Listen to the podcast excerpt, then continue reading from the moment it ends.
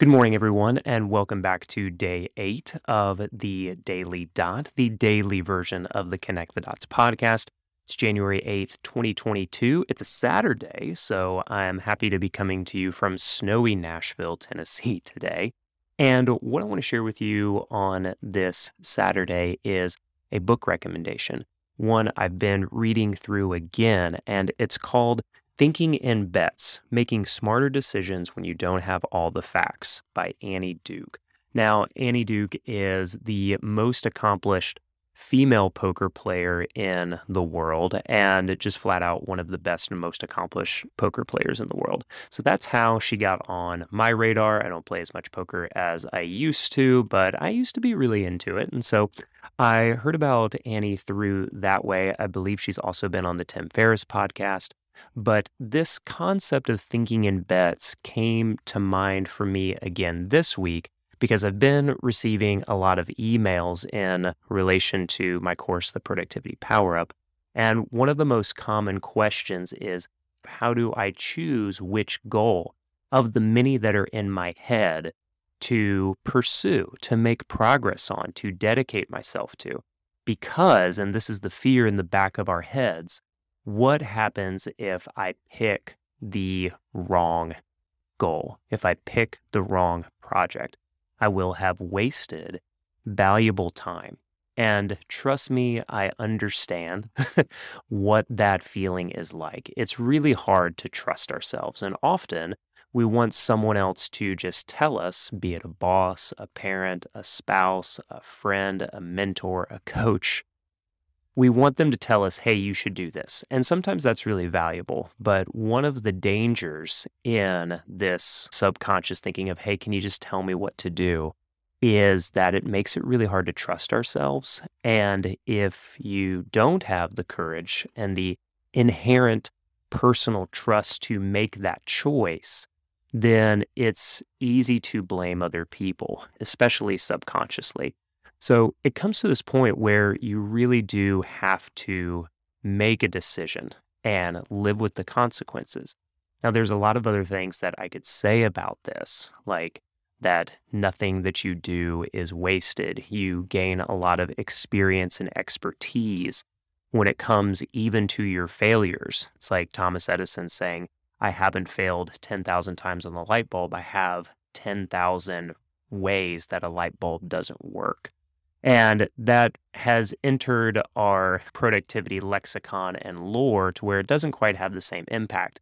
But essentially, what Duke is saying in this book is that when we're thinking of our goals or our decisions as bets, then we're able to generate so many more data points. And it can often be this way in life. In fact, modern venture capital really works this way that the right decisions, the right bets that you place often pay for all of the bets that you missed in the past and may miss in the future. The projects and the goals that you pick can be very similar. If you make the courageous decision to focus on something, then you start to learn was that a good bet or was that a bad bet?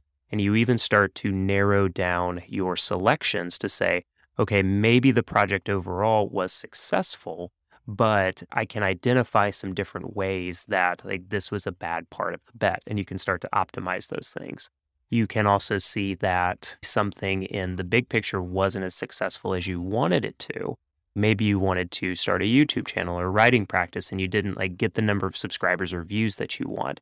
But you can look at it and say, my writing, my storytelling, my communication has really mm. improved and that was a good bet on myself to pursue and develop those types of skills.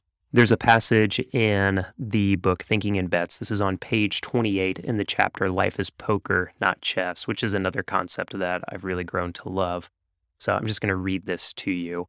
What good poker players and good decision makers have in common is their comfort with the world being an uncertain and unpredictable place. They understand that they can almost never know exactly how something will turn out. They embrace that uncertainty, and instead of focusing on being sure, they try to figure out how unsure they are, making their best guess at the chances that different outcomes will occur. The accuracy of those guesses will depend on how much information they have and how experienced they are at making such guesses. This is the part of the basis of all bets.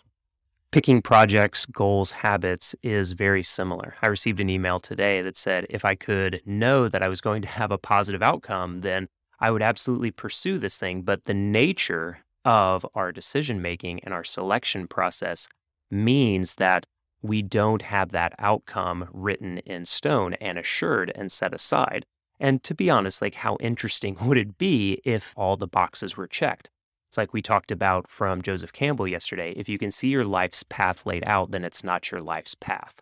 Thinking in bets requires us to make a series of small bets over time to learn from the results and to be intentional as our experience and our expertise grows.